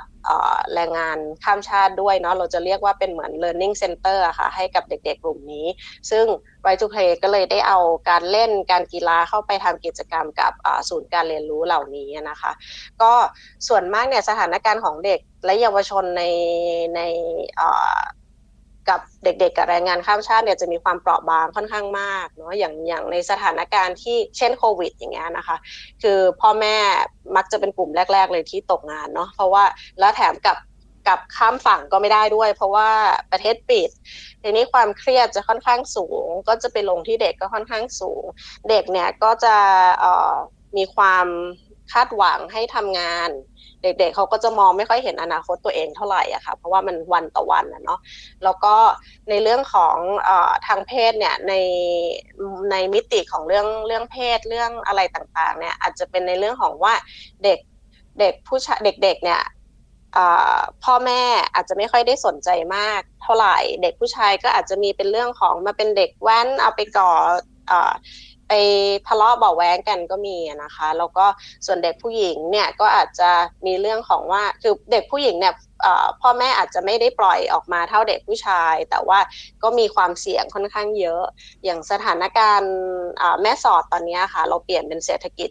พิเศษเนาะตรงชายแดน ทีนี้ข้ามฝั่งไปพม่าเนี่ยมันจะมีคาสิโนเปิดขึ้นค่อนข้างเยอะ ตอนนี้เนี่ยกลุ่มเด็กเด็กผู้หญิงเด็กผู้ชายตรงนั้นเนี่ยจะมีความเสี่ยงที่ เขาพยายามจะเอาเด็กกลุ่มนี้ค่ะไปไปทำงานทางนู้นเด็กที่เราทำงานอยู่กับในศูนย์การเรียนรู้อย่างเงี้ยค่ะ ก็จะเราต้องพยายามดึงเขาให้อยู่อยู่ในให้เล่นกิจกรรมให้สร้างความเรียนรู้ให้รู้ว่าเขาจะต้องปกป้องตัวเองยังไง โดยเฉพาะทั้งเด็กผู้หญิงเด็กผู้ชายนะคะ ให้ได้มากที่สุดอีกอีกสถานการณ์หนึ่งก็คือในเรื่องของการล่วงละเมิดทางเพศเด็กอะเนาะทาง เราพบว่าทางแถวแถบแม่สอดเนี่ย มันเริ่มจะมีเคสในการล่วงละเมิดเด็กผู้ชายก็ค่อนข้างเพิ่มขึ้นอยู่เหมือนกันนะคะ อันนี้ก็เป็นเป็นสิ่งที่เราพยายามทำงานกับองค์กรในพื้นที่เพื่อสำรวจสถานการณ์ที่มันเปลี่ยนไปนะคะ ประมาณนี้แล้วก็ค่ะ ส่วนในภูเก็ตเนี่ยจะมีความต่างต่างอยู่เหมือนกันสถานการณ์ของของภูเก็ตเนี่ยความเท่าเทียมทาง เนี่ยไม่ค่อยเป็นปัญหาเท่าไหร่ จะมีก็เรื่องการแต่งงานการมีคู่ก่อนวัยอันควรไม่ถึง 20 ปี แล้วก็การล่วงล่วงละเมิดทางเพศก็ยังค่อนข้างมีเนาะเพราะว่าพ่อแม่ไม่ไม่ได้มีเวลาเพิกเฉย แล้วด้วยความที่เขามีปัญหาในเรื่องของการสื่อสาร หรือว่าอาจจะไม่มีเขาเรียกอะไรคะสิทธิการอยู่แบบแบบถูกต้องตามตามกฎหมายเนี้ยเวลามีเหตุการณ์อะไรเกิดขึ้นมาเขาก็จะจะปล่อยไป ประมาณนี้ค่ะ ก็แต่ในเรื่องของการทำผิดหรืออะไรหรืออที่วัยรุ่นแรงงานข้ามชาติที่จะเข้าไปอยู่ในสถานพินิษอาจจะยังเป็นจำนวนน้อยอยู่ค่ะค่ะค่ะคุณต้องพูดถึงประเด็นเรื่องการละเมิดทางเพศค่ะ อันนี้หมายถึงว่ามันไปผูกโยงกับเรื่องการเป็นพื้นที่ท่องเที่ยว โดยนักท่องเที่ยวหรือว่าหมายถึงจากคนใกล้ชิดรอบครอบข้าง แล้วสถานการณ์มันปัญหามันต่างกันไหมคะของที่ภูเก็ตกับแม่สอดส ถานการณ์ที่ที่ล่วงละเมิดทางเพศของของแม่สอดต่างค่ะของแม่สอดจะเป็นด้วยความที่ทุกอย่างมันเปลี่ยนไปเร็ว แล้วก็มีต่างชาติเข้ามาค่อนข้างค่อนข้างเยอะเนาะแล้วก็การล่วงละเมิดทางเพศหลาย ๆ อย่างหลาย ๆ เคสในเด็กเนี่ยเราก็ค้นพบว่ามีเคสที่เป็นต่างชาติเข้ามาล่วงละเมิดเด็กก็ก็ก็มีอยู่นะคะที่มันเพิ่มขึ้น แล้วก็อย่างเมื่อก่อนเนี่ย มุมมองของบางที เรามองในเราค้นพบว่าในชุมชนบางทีเราเขามองว่าเด็กล่วงละเมิดในเด็กหญิงอันตรายกว่าล่วงละเมิดในเด็กชาย เพราะว่าเพียงเพราะว่าละเมิดในเด็กชายผู้ชายท้องไม่ได้ มันไม่อันตรายหรอก แต่ผู้หญิงต้องปกป้องกาดแต่ว่าเด็กผู้ชายอาจจะยังไม่น่ากลัวเท่าไหร่ แต่บางทีเราก็มองว่าเออความเข้าใจทางเพศอาจจะยังไม่ไม่ชัดเนาะเพราะจริงความเป็นเด็กอะละเมิดยังไงก็อันตรายค่ะ ค่ะอย่างเวลาเด็กมีความเสี่ยงแบบนี้เราเอากิจกรรมไปลงมีความต่างไหมคะ ว่ากิจกรรมที่ลงในพื้นที่ที่เราเห็นว่ามันมีปัญหาแบบนี้ค่ะ เราต้องวางเป็นพิเศษยังไงบ้างกิจกรรมเราจะสอดแทรกในเรื่องของในเรื่องของการปกป้องคุ้มครองเด็กนะให้เขาได้รู้สิทธิในตัวเอง ในเรื่องของกิจกรรมเราก็จะมาปรับใช้เอาเรื่องของว่าเขาเขาควรจะรู้ว่าร่างกายเขาเนี่ยอะไรแต่ต้องได้แต่ต้องไม่ได้ หรือว่า กิจกรรมเราก็จะเป็นเน้นว่าสิ่งที่ทำอย่างเงี้ยคือผิด แล้วถ้าเขารู้ว่ามันเกิดขึ้นแล้วเขาต้องทํำยังไงอะไรอย่างเงี้ยค่ะ ก็คือแต่ละพื้นที่เนี่ยเราก็จะดูด้วยว่าปัญหาในในชุมชนหรือปัญหาที่มันเกิดขึ้นเราเราสอดแทรกความรู้อะไรได้บ้างเนาะแล้วก็ส่วนหนึ่งเนี่ยเราพบว่าถ้าเด็กถ้าเขาเข้ามาอยู่กับเราทำกิจกรรมกับเราเขาไม่ได้มีเวลาไปไปทำอย่างอื่นที่ที่มันมีความเสี่ยงกับเขา มากอย่างเงี้ยค่ะ เขาก็จะอยู่ในระบบแล้วก็ได้ทำอะไรที่มันสร้างเสริมประสบการณ์เขาได้อย่างเราใช้การเล่นก็จริง แต่ว่าเราสร้างเสริมทักษะชีวิตส่วนหนึ่งคือในเรื่องของ goal setting เนาะเรื่องของการมองอนาคตว่าเราจะวางแผนชีวิตยังไง เพราะว่าอย่างที่เรียนว่าเด็กในกลุ่มของแรงงานข้ามชาติเนี่ยบางทีเขามองวันต่อวันอะเขาไม่เห็นอนาคต เพราะว่าพ่อแม่เขาก็ยังต้องทำงา สู้อยู่เนี่ยใช่ไหมคะ การที่เราเอาเราก็จะเสริมสร้างตรงนี้เข้าไปค่อนข้างเยอะว่า โอเค พยายามให้เขามองว่าเขาอยากเขาเห็นอะไรในอนาคตในชีวิตแล้วจะไปถึงเป้าหมายตรงนั้นเนี่ยเขาต้องทำยังไงได้บ้างอย่างในศูนย์การเรียนรู้ เราก็มีว่าอ่าเขาอยากได้เงิน ถ้าอยากได้เงินเรามาปลูกผักกันไหมอะปลูกผักแล้วจะทำยังไงต่อในการต่อยอดต้องออกแบบที่ไหนไปขายที่ไหนอะไรเงี้ยค่ะ ก็เขาก็จะมีความ มุ่งไปในสิ่งที่เขาอยากได้ แต่ว่าเราก็ทำงานต่อสู้กับสถานการณ์ที่มันเกิดขึ้นนะเนาะว่าอ่าอย่างคาสิโนฝั่งตรงข้ามมาปุ๊บได้เงินมากกว่าสี่เท่า เอาเด็กผู้หญิงไปแจกไพ่อย่างเงี้ยค่ะ มันก็จะมีความทำงานยากอยู่แต่เราก็มองที่ว่าไม่เป็นไร ถ้าสมมติอนาคตมันจะเป็นยังไงสิ่งที่เราเสริมให้เขา ถ้าเขารู้รู้จักที่จะป้องกันปกป้องสิทธิ์ของตัวเองได้และรู้ว่าถ้าเกิดอะไรขึ้นเนี่ยเขาไปหาใคร ก็คิดว่าน่าจะเป็นเกราะป้องกันชีวิตได้ดีอะค่ะเด็กๆค่ะเด็กๆที่ที่คุณอ้อมพูดถึงว่าเขามองมองอนาคตก็ก็ยากเนาะมองไม่ออกเนี่ยเวลาเราไปชวนเขาคิดเนี่ย ความฝันถึงอนาคตของเขาออกมาเป็นยังไงบ้าง ค่ะเราต้องบางทีเราต้องพยายามนอกจากให้บางทีถามไปเขาก็จะนั่งนิ่งเนาะเพราะมันก็มองไม่เห็นบางทีเราต้องเอาเริ่มจากการสร้างแรงบันดาลใจหรือว่าให้เขาหยิบยกอะไรที่ที่มัน อาจจะรอบตัวออกมาก่อนอย่างเงี้ยค่ะแล้วก็สร้างแรงบันดาลใจมีบอกว่าเออมันเป็นอย่างนี้บางเคสบางคนหรือที่ผ่านมาเราทำงานกับใครแล้วเป็น success อ่าเป็นเป็นเคสที่มันประสบความสำเร็จ แล้วก็มีการให้ไปพูดคุยอะไรประมาณนี้ค่ะ ให้เขาได้มองว่า อย่างเช่น อันนี้อาจจะโยงกลับมาเด็กที่เราทำงานในในชุมชนที่อ่า ชุมชนแออัดหรือว่าสลามในในกรุงเทพอย่างเงี้ยนะคะ เด็กๆ หลาย ๆ คนเยาวชนหลาย ๆ คนเนี่ยมองแค่ว่าสิ่งที่ดีคือขับแกร็บไปขับอ่าอันนั้นคือที่สุดแล้วเท่แล้วขับมอเตอร์ไซค์ส่งอาหารนี่คือสุดๆ อะไรอย่างเงี้ยค่ะ คือบางทีอันอาจจะมองไม่ออกว่าคือไม่ได้ว่ามองว่าขับรถแกร็บไม่ดี แต่ว่าบางทีเราเราต้องให้เขาเห็นว่ามันมีหลายอย่างเนาะมันมีอะไรมากกว่านั้น แล้วเขาเขาไปถึง ค่ะ อันเออคือฮีโร่มันมีหลายแบบอะไรประมาณนี้ค่ะค่ะ เด็กๆก็จะฝันฝันถึงสิ่งที่ตัวเองเห็นรอบๆตัวเนาะใช่ใช่ก็คืออันนั้นเท่แล้วมีขี่มอเตอร์ไซค์แล้วก็หาเงินได้อะไรเงี้ยเนาะแต่ว่าเราก็พยายามแบบว่าอุ้ยมันมีมันมีอีกเยอะแล้วเราก็คือเราก็ตอนนี้พยายามจะหาวิธีเอาภาคเอกชนหรืออะไรต่างๆ มาสร้างแรงบันดาลใจให้กับเด็กๆ ที่เราทำงานอยู่ให้ให้เขาเห็นมากขึ้นเนี่ยค่ะค่ะ ค่ะ หมายถึงว่าเห็นแล้วก็ต้องมีทางที่จะไปด้วย ใช่ค่ะค่ะ ใช่ค่ะ ก็เป็นแง่มุมที่นำมาฝากกันนะคะ จากประสบการณ์คนทำงานจากมูลนิธิไรทูเพลไทยแลนด์นะคะ ที่ลงไปทำงานกับเด็กๆ หลายกลุ่มนะคะ เห็นความแตกต่าง เห็นข้อจำกัดทัศนคติบางอย่างที่อาจจะปิดกั้นเด็ก ๆนะคะ ซึ่งจริง ๆ แล้ว เด็กทุกคนก็มีศักยภาพที่จะเรียนรู้แล้วก็เสริมสร้างตัวเองพัฒนาตัวเองได้นะคะขอ เพียงแต่ว่าผู้ใหญ่เห็นตรงนี้นะคะแล้วก็เปิดโอกาสแล้วก็เรื่องเพศก็จะไม่ควรเป็นข้อจำกัดสำหรับเด็กๆนะคะ ในการเรียนรู้ผ่านกิจกรรมต่างๆ ก็เป็นช่วงที่นำมาฝากกันนะคะ แล้วก็เดี๋ยวเราไปกันต่อในช่วงถัดไปค่ะ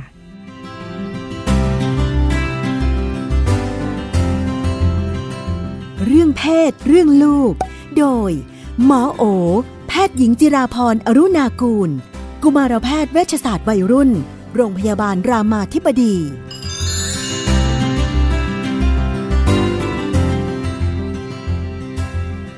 ในช่วงเรื่องเพศเรื่องลูก ดิฉันก็อยู่กับคุณหมอโอนะคะ สวัสดีค่ะ สวัสดีค่ะ พี่นุ่น มาดูสารพันปัญหาครอบครัว อันนี้เรียกว่าไม่ใช่ปัญหาแม่แม่ลูกๆพ่อพ่อลูกๆสัทีเดียวเนาะะเป็นประเด็นที่ไปได้เจอประสบการณ์จากคนรอบข้าง แล้วก็ บังเอิญได้ดูในในสื่อด้วย เออ ก็เลย เอ๊ะ เอ๊ะ ขึ้นมาเนอะ เออ ว่า เอ๊ะ เหมือนมันมีหลายคนที่ในช่วงวัยเด็กเนี่ยเขาผ่านประสบการณ์การถูกละเมิดทางเพศเนาะเออ แล้วก็บังเอิญตั้งข้อสังเกตว่าไอ้คนที่เราเห็นเขามาเล่าเนี่ย ไอ้มันมันเจอชนชนกันหลายคนเนี่ย เออ เป็นคนที่เรียกว่า มีความหลากหลายทางเพศเนาะะเป็นเกย์เป็นกระเทยหรืออะไรต่างๆ เนี่ยเออแล้วก็วันหนึ่งพอเขามาเล่า แล้วเราได้รับรู้ว่า เออเขาถูกละเมิดทางเพศตอนเด็กอะไรเงี้ยเนาะก็เลยสงสัยขึ้นมาว่าเอ๊ะมันมีความเชื่อมโยงกันไหมเออกับการที่เขามีประสบการณ์แบบนี้ตอนเด็ก แล้วมันนำไปสู่รสนิยมทางเพศ หรือการแสดงออกอะไรอีกแบบหนึ่งค่ะมันมีอิทธิพลกับเด็กไหมคะในการฟอร์มตัวเองขึ้นมา ค่ะก็ต้องบอกอย่างนี้ว่าปัจจุบันนะคะ สาเหตุของการเป็นเพศหลากหลายเนาะก็ยังไม่สามารถจะบอกสาเหตุที่แน่ชัดชัดเจนนะคะ แต่ว่าจากข้อมูลเนี่ยเท่าที่มีงานวิจัยที่ทำเนี่ยก็ยังพบว่ายังไม่มีงานวิจัยไหนที่สามารถระบุได้ว่าการถูกกระทำด้วยความรุนแรงในวัยเด็ก ไม่ว่าจะเป็นทางด้านการกระทำทางด้านเพศนะคะนำไปสู่การเป็น เพศหลากหลาย หรือนำไปสู่ต่อเรื่องของรสนิยมทางเพศนะคะเพราะนั้นมันก็จะเป็นคล้ายๆ เป็นความเชื่อที่เราอาจจะบอกต่อๆกันมาพี่นุ่งคงได้ยินว่าถูกข่มขืนแล้วก็เลยกลายเป็นทอมอะไรอย่างเงี้ย คือบางทีมันมันอาจจะเป็นเคส by เคสเป็นอะไรที่เหมือนกับเราก็มอง จากปลายเหตุแล้วก็ไปย้อนดูผลแล้วก็สรุปว่าน่าจะเป็นอย่างนั้น แต่ว่าในในทางการแพทย์หรือในทางงานวิจัยเนี่ยก็ยังไม่มีข้อมูลนะคะว่าว่าว่าชีวิตที่แบบมีมีทรมาหรือมีเรื่องของการถูกกระทำทางเพศเนี่ยมีผลต่อการเป็นเพศหลากหลาย แต่เขาพบว่ามันอาจจะเป็นไปได้ที่บางทีการที่เป็นเพศหลากหลาย อาจจะทำให้มีความเสี่ยงในการที่จะถูกกระทำนะคะะถูกล้อแกล้งรังแกง่ายกว่าเด็กทั่วไป อาจจะถูกกระทำทางเพศง่ายกว่าเด็กผู้ชายทั่วไปเมื่อเทียบกันเพราะเนี่ยก็คิดว่าอาจจะคือไม่ไม่ไม่ไม่สามารถจะบอกได้ว่าถูกทำทางเพศทำให้มาเป็นเพศหลากหลาย คิดว่าไม่ไม่มีข้อมูลทางงานวิจัยที่บอกในเรื่องนี้ค่ะกลายเป็นเรื่องแบบว่า เป็นเหตุกับผลสลับกันเนาะอาจจะอาจจะเป็นอย่างนั้นก็ได้เหมือนกับ ที่เราชอบพูดกันว่าเล่นบาสเราจะตัวสูง จริงๆคนตัวสูงชอบเล่นบาสเหรออ่าจริงๆเพราะเล่นแล้วมันได้เปรียบชอบเล่นบาสหรือโดนชักชวนเข้าวงการเล่นบาสได้ง่าย เพราะว่ามันมันก็เนาะได้เปรียบแล้วก็ทางงานวิจัยปัจจุบันเนี่ยก็ไม่มีข้อมูลนะคะพี่นุ่นว่าการเล่นบาสทำให้ตัวสูง หรือที่เราเชื่อว่าการออกกำลังที่มีการกระแทกของกระดูก ต้อง กระโดดต้องอะไรจะทำให้ตัวสูงขึ้นเนี่ยในณปัจจุบันเนี่ยข้อมูลก็คือไม่ไม่ได้มีข้อมูลวิจัยยืนยัน แต่ว่าการออกกำลังกายช่วยให้กระดูกแข็งแรงและมีความหนาแน่นกระดูกเพิ่มขึ้น แต่แต่ไม่ได้พูดว่ามันส่งผลกับเรื่องความสูงเนี่ยแต่มันก็จะเป็นเหมือนกับสูงประมาณนี้ก็ ไปเล่นบาสตามเพื่อนก็จะไม่ได้สูงตามเพื่อน ไม่ได้แปลว่าจะสูงตามเพื่อน หรือก็ไม่ได้แปลว่าจะเตี้ยตามพ่อแม่ด้วย เพราะว่าคำว่ากรรมพันธุ์เนี่ยมันไม่ใช่หมายถึงแค่พ่อแม่ มันมียีนจากปู่ย่าตายายอะไรอย่างเงี้ยมาด้วยเพราะฉะนั้นพวกนี้ก็เขาก็พบว่ากรรมพันธุ์มีมีผลมากที่สุดเนาะแล้วก็เป็นเรื่องของสุขภาพร่างกายทั่วไปมันบางทีมันก็จะเป็นแบบเหมือนกับเราเอาเอาผลมาจับเหตุแต่จริงๆแล้วบางทีมันเป็นมันมันอาจจะ คนละอย่างคือบางทีด้วยด้วยด้วยผลแบบเนี้ยมันก็ด้วยเหตุแบบนี้มันก็อาจจะไม่เกิดผลแบบนั้นได้ทำไมถึงมีความเสี่ยงที่จะถูกละเมิดทางเพศโดนลังแกมากกว่ากลุ่มอื่น เด็กที่เป็น LGBT ก็เด็กที่เป็น LGBT หรือเป็นเพศหลากหลาย ตอนนี้ก็มี IAQP อะไรอย่างเงี้ยเนาะส่วนหนึ่งเนี่ยก็คือสังคมก็ยังไม่เข้าใจเรื่องความแตกต่างหลากหลาย สังคมก็จะมองเป็น ความแปลกความผิดปกติ สังคมเนี่ยไม่ได้แปลว่าหมายถึงเด็กนักเรียนด้วยกันนะคะ บางทีสังคมที่เราหมายถึงเนี่ยก็คือหมายถึงผู้ใหญ่ ผู้ใหญ่หลายคนก็ยังกังแกเด็กด้วยคำพูดวิจารเรียกไอ้ตุ๊ดอะไรอย่างเงี้ยเดินตูดบิดแบบนี้อะไรอย่างเงี้ยก็ก็เป็นสิ่งที่ทำให้เด็กเห็นเป็นความธรรมดาแม้เด็กกลุ่มนี้ก็จะถูกแกล้ง ถูกแย่ ไปถึงจริง ๆ คือโดนรังแกเนี่ยบ่อย แล้วก็อาจจะเป็นเพราะว่า ด้วยความที่นุ่มนิ่ม เด็กผู้ชายส่วนใหญ่ก็จะคิดว่าสู้ไม่ได้เด็กผู้ชายส่วนใหญ่ก็จะมองว่าเป็นเหยื่อได้ง่าย แกล้งอะไรก็สู้ไม่สู้ไม่ได้แย่อะไรก็สนุกดีก็อาจจะออกมาเป็นลักษณะวิดไว้อะไรเงี้ยทำให้เด็กผู้ชายรู้สึกสนุกนั้นมันก็อาจจะเป็นกลุ่มที่ที่ตกเป็นเหยื่อได้ง่าย จากการที่เด็กไม่เข้าใจเรื่องความหลากหลายทางเพศ เด็กไม่เข้าใจเรื่องเอมพัตตีความเห็นอกเห็นใจผู้อื่น ซึ่งซึ่งมันก็จะมาจากเรื่องการปลูกฝังของผู้ใหญ่ด้วยค่ะเท่าที่ฟังเนาะจากที่ประเด็นนี้ที่มาคุยเนี่ยจากเออเห็นคนที่มีประสบการณ์ด้านนี้แล้วก็มาเล่าทั้งในที่สาธารณะแล้วก็อาจจะเล่าส่วนตัวเนี่ยเราก็รู้สึกว่ามันไม่ใช่เรื่องที่ผ่านมาได้ง่าย ๆ เนาะแต่ละคนที่มาเล่าเนี่ยโตมากแล้วเนาะมีบางคนที่พูดว่านี่เป็นครั้งแรก ครั้งแรก ๆ ด้วยซ้ำที่สามารถเล่าให้คนอื่นฟังได้ในขณะที่อยู่กับมันมาเป็นสิบสิบปีเนี่ย แม้แต่ตอนที่เล่าเนี่ยเราเห็นว่าหลายคนก็ไม่ได้ดูคลี่คลายอะไรกับมันสักเท่าไหร่ คือรู้สึกแย่ คือรู้สึกแย่ แต่ว่าเล่าเล่าได้อาจจะอาจจะข้ามมันมาได้นิดนึงอะไรอย่างนี้เนาะพอฟังแบบนี้เราเลยรู้สึกว่าจริงๆ อาจจะมีคนอีกเยอะก็ได้นะ ที่มีประสบการณ์แบบนี้แล้วยังไม่ได้มาเล่าให้ใครฟังเออจริง ๆ ต้องมีอีกเยอะแน่ๆแล้วเราก็เห็นข่าวเต็มไปหมดค่ะ การที่คนที่เจอประสบการณ์หลาย ๆ แบบนี้ในชีวิต มันต้องทํำยังไงที่จะแบบคลี่คลายตัวเองได้ จริง ๆ มันก็คงทำได้หลายอย่างนะคะ การการได้เล่าได้ระบายออก ก็อาจจะเป็นส่วนหนึ่งที่ช่วยผ่อนปลนความรู้สึกอึดอัดขับข้องใจเนาะการเรียกร้องความยุติธรรม ความถูกต้องให้กับตัวเองเนี่ยก็เป็นอีกวิธีหนึ่งเหมือนกัน ที่บางทีคนก็จะใช้เพื่อเยียวยา ความรู้สึกหรือความสูญเสียที่เกิดขึ้นนะคะ การปล่อยวางอ่าก็คือข้ามมันไป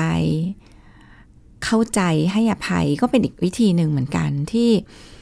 ที่มันก็ทำให้เราเบา ไม่ได้แบกความเจ็บปวดตรงเนี้ย เดินไปข้างหน้าต่อ มันก็ทำได้หลายอย่างขึ้นกับว่า ใครอยู่ในบริบทอะไร แล้วก็อยากจะเยียวยาตัวเองยังไงนะคะ บางคนเนี่ยถูกกระทำโดยคนใกล้ชิด การที่แบบบางทีลุกขึ้นมาจะต้องทวงคืนความยุติธรรมเอาให้เข้าคุกเข้าตารางหลายคนก็แบบ ทำไม่ได้อะหลายคนก็อาจจะรู้สึกแย่ ถ้าเกิดจะต้องทำอย่างนั้น ก็บางคนก็จะเลือกวิธีแบบ เข้าใจความดีเลวของมนุษย์ว่ามันอาจจะเกิดได้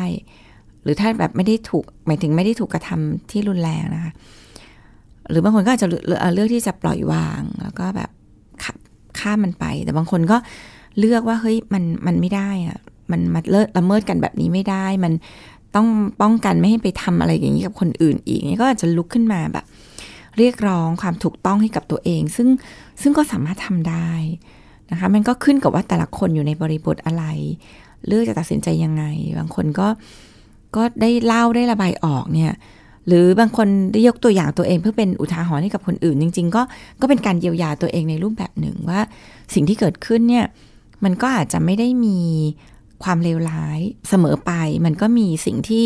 เป็นบทเรียน มันก็มีสิ่งที่เราสามารถจะถ่ายทอดให้เป็นความรู้กับคนอื่นได้เนี่ยก็ก็ก็อาจจะก็อาจจะทำให้เกิดการเยียวยาตัวเองขึ้นมาได้ ต้องหาหมอไหม เวลาคนที่เจอเรื่องแบบนี้ ขึ้นกับว่ามันส่งผลกับชีวิตรุนแรงแค่ไหนนะคะ ถ้ามันเป็นแบบโดนลวนลามอะไรที่เรา ช่างมันแล้วข้ามก้าวข้ามไปได้ มันก็อาจจะไม่ได้ถึงขั้นต้องพบแพทย์ แต่ว่าถ้ามันเป็นอะไรที่ยังแบบอยู่ในจิตใจเรานะคะ เช่นมันมีภาพซ้ำๆเกิดขึ้นบ่อยๆ หรือมันฝังใจจนเราต้องหลีกเลี่ยง หรือกลัวสถานที่บางอย่างบางคนสถานที่อาจจะเกิดในห้องน้ำสมมตินะคะ แล้วเราจะเข้าห้องน้ำที่ไรเราจะใจสั่น ใจเต้นเราจะแบบเหมือนกับกระวนกระวายเนี่ย อันนี้ก็ก็ก็ก็เป็น เป็นปัญหาที่คิดว่ามันทำให้เราใช้ชีวิตประจำวันไม่ได้ เพราะว่าห้องน้ำเราก็ต้องเข้าเนาะหรือบางคนเนี่ยมันทำให้เราแบบรู้สึกมันมีภาพจำบางอย่างที่มันวนเวียนอยู่ในหัวเราแล้วมันไม่หลุดออกไปแล้วมันทำให้เราทุกทุกครั้งที่คิดถึง พวกนี้ค่ะอาการเหล่านี้ก็เพราะว่ามันอาจจะเกิดภาวะนะคะวิตกกังวลหรือเป็นความเครียดหรือซึมเศร้าได้ในบางคนเนี่ยหลังจากเกิดเหตุการณ์ร้ายแรงในชีวิตก็ แนะนำว่าควรจะพบจิตแพทย์ คือเริ่มเริ่มจัดการดูแลตัวเองไม่ได้แล้วเนาะใช่ค่ะ ก็คือเริ่มเริ่มเขาเรียกว่าเริ่มเสียฟังก์ชันนะก็คือเสียการใช้ชีวิตกิจวัตรประจำวันปกติเนี่ยอันนี้ก็ก็ควรจะพบจิตแพทย์ค่ะ แอบถามเวลาถ้าไปพบจิตแพทย์แล้วหมอเขาต้องทํำยังไงวิธีการเขาก็จะทำบำบัดเขาก็จะซักประวัติก่อนเนาะว่าเกิดอะไรขึ้นให้เราได้เล่าให้เราได้จริง ๆ การเล่าเนี่ยเป็นการแบบ ทำบำบัดแบบหนึ่งเพราะคนเราสามารถเล่าออกมาได้ บางคนก็ตกตะกอนบางอย่างขณะเล่า เขาก็จะฟังนะว่าเรารู้สึกยังไงคิดยังไง แล้วก็อาจจะมีการทำบำบัด ซึ่งรูปแบบการบำบัดเนี่ยก็มีตั้งแต่การทำจิตบำบัดที่เราเรียกว่าเป็น CBT นะคะ cognitive behavioral therapy แล้วก็การทำจิตบำบัด เชิงความคิดพฤติกรรมนะคะ อันนี้ก็จะหมายถึงก็จะเข้าไปคุยถึงวิธีคิดของเรา มุมมอง สิ่งที่เราเชื่อนะคะ สิ่งที่เรายึดมั่น มันทำให้เราบางอย่างมันก็ทำให้เราเป็นทุกข์อย่างเงี้ยหรือเขาก็จะทำบำบัดเกี่ยวกับเรื่องของการจัดการความรู้สึก อันนี้ก็คือเรื่องใน CBT ก็คือเขาก็จะดูว่าร่างกายเราตอบสนองยังไง เวลาที่เราคิดเรื่องนี้แล้วเราเราเราจัดการกับร่างกายเรายังไง เขาจะสอนพวกเทคนิคที่ทำให้เรารีแลกซ์เวลาที่ใจเต้นเร็ว เวลาที่เราเราหายใจทีๆอะไรเงี้ยเวลาที่ปวดหัวมากเลยเวลาเราคิดเรื่องนี้ขึ้นมา เขาก็จะสอนเรื่องของ body relaxation การผ่อนคลายอาการทางร่างกายนะคะ แล้วก็จะสอนวิธีการจัดการกับอารมณ์อารมณ์ที่เกิดขึ้น มาเนี่ยมันดียังไงก็คือส่วนนึงก็ทำให้เราเข้าใจอารมณ์ ว่ามันก็ไม่ได้เลวร้ายนะ ความสึกกลัวที่มีขึ้นมามันก็ไม่ได้เลวร้าย ก็ทำให้เราอยู่ความสึกกลัวได้ดีขึ้นนะคะ ก็คล้าย ๆประมาณนี้แล้วก็พฤติกรรมเช่น เขาก็จะจัดการกับพฤติกรรมว่าทุกครั้งที่อย่างบางทีเรามีภาพนี้ขึ้นมาในหัว แล้วเราก็ไม่กล้าเดินเข้าไปในห้องน้ำเนี่ยเราก็จะเอ๊ะทำยังไงทำให้เราแบบสามารถที่จะดำรงชีวิตแบบปกติได้ยังสามารถที่จะเดินห้องน้ำอะไรที่จะช่วยเรา ที่ทำให้เราเดินก้าวขาเดินห้องน้ำไปได้อีก อาจจะเริ่มจากเอาเพื่อนไปด้วยอะไรเงี้ย คือมันก็จะมีวิธีการที่ทำให้เราแบบ จัดการกับทั้งความรู้สึก จัดการกับความคิด จัดการกับการตอบสนองของร่างกาย จัดการกับอารมณ์เพราะบางคนก็อาจจะไม่ได้ไม่ได้เชื่อมโยงได้โดยตรงว่าสิ่งที่ตัวเองเป็นอยู่ตอนนี้อาการต่างๆ มันเกิดมาจากสาเหตุอะไรใช่อย่างเคยจำได้ว่าเคยมีมีน้องคนหนึ่งที่ถูกละเมิดทางเพศตอนเด็กเหมือนกัน แล้วเขาก็เข้าใจว่าเขาจัดการมันเรียบร้อยไปแล้วเนอะแต่พอเป็นวัยรุ่นขึ้นมาเนี่ยเขามีอาการซึมเศร้า แล้วก็พอไปพบคุณหมอเนี่ยถามกันไปซักกันไปซักกันมาเนี่ยทำให้พบว่าเรื่องนี้เป็นประเด็นที่ที่ยังอยู่กับเขาเรื่องการที่เขาถูกละเมิดค่ะ แต่ก็เหมือนว่าต้องต้องเจอตรงนี้ก่อนก็จะคลี่คลายมันได้ไงใช่ใช่ใช่คือจิตแพทย์เขาก็จะเหมือนเข้าไปหาว่ารากของความรู้สึกรากของอารมณ์ที่เกิดขึ้นจริง ๆ มันมีมันมีความคิด นะมันมีความเชื่อ มันมีมุมมอง มันมีความคาดหวังบางอย่างที่ซ่อนอยู่ภายใต้สิ่งเหล่านั้นเพราะฉะนั้นเนี่ยเขาก็จะทำให้มันชัดขึ้นมา เพื่อให้ให้เราเข้าใจตัวเรามากขึ้นว่าอ๋อบางอย่างพอเราปรับมุมมอง ความรู้สึกเราก็เปลี่ยน บางอย่างเราปรับความเชื่อหรือมาตรฐานบางอย่าง หรือ ความคาดหวังบางอย่างในใจเราเนี่ย พอมันปรับได้เนี่ยความคิดเราก็เปลี่ยนอย่างเงี้ยค่ะ การการถูกละเมิดทางเพศในช่วงวัยอายุเท่าไหร่เนี่ยมันมีผลมากน้อยต่างกันไหมคะก็ต่างเดี๋ยวนี้ดูแบบโดนโดนทุกช่วงอายุเลยเนาะอ่าใช่ใช่จริงๆ มันไม่ใช่แค่ช่วงอายุนะคะ มันก็จะเป็นเรื่องของการปรับตัวของเด็กแต่ละคนต่อปัญหาที่เกิดขึ้น บุคลิกพื้นฐานของเด็กแต่ละคน การช่วยเหลือของ คนรอบข้างขณะที่เกิดเหตุการณ์เนี่ยสิ่งเหล่านี้มีผลต่อผลลัพธ์ที่เกิดขึ้นต่อการถูกละเมิดครั้งนั้นทั้งหมดนะคะ นี้ถามว่าวัยไหนยังไงเนี่ยมันมันอาจจะไม่ได้บอกได้โดยตรง คือวัยเด็กเนี่ยก็เป็นวัยที่ค่อนข้างเปราะบางเนาะแต่เดียวกันถ้าเด็กมากๆ บางอย่างก็จำไม่ได้แจ่มชัดเมื่อโตขึ้น แล้วก็มันก็ขึ้นกับความรุนแรงด้วยพี่นุ่นคือถ้ามันแบบใบเด็กแต่รุนแรงอะ่ะมันก็มันก็ส่งผลกระทบต่อการแบบมองโลกการใช้ชีวิต ไปในระยะยาวได้ ผู้ใหญ่บางคนก็อาจจะแบบปรับตัวมีวิธีคิดหรือวิธีการโคบได้มากกว่า มันก็ขึ้นอยู่กับความรุนแรงที่เกิดขึ้นด้วยว่า ความรุนแรงที่เกิดขึ้นแค่ไหนและเป็นใคร มีตัวแปรหลายอย่างมันมีตัวแปรหลายอย่างถ้าแบบว่าเด็กๆ ถูกกระทำแล้วคนบอกว่าไม่เป็นไรเด็กอยู่เดี๋ยวลืม วิธีนี้ใช้ได้ไหมวิธีคิด จริง ๆ เราไม่ควรเนาะไม่ควรทำเป็นเพิกเฉย แล้วให้เด็กลืม เพราะหลายครั้งมันถูกเก็บ แล้วมันไปทำงานกับจิตใต้สำนึก มันก็ออกมาเป็นพฤติกรรมบางอย่างที่เข้าใจไม่ได้เพราะฉะนั้นในทางช่วยเหลือจริง ๆ เราพยายามจะทำให้เด็กปลดปล่อยมันออก ผ่านการเล่าเรื่องไม่ว่าจะเป็นผ่านการเพลโรผ่านการเล่นบางคนใช้แซนใช้ทรายเข้ามาแบบทำบำบัดให้เด็กสามารถเล่าเหตุการณ์ที่เกิดขึ้นเพื่อให้มันเวลาที่เล่าเนี่ยบางทีมันจะเข้าใจความรู้สึก มันจะมันจะเข้าใจวิธีคิดตัวเองตอนนั้น มันจะ ปลดปล่อยตัวเองได้บางอย่างไว้ที่เราเคยคิดเอาไว้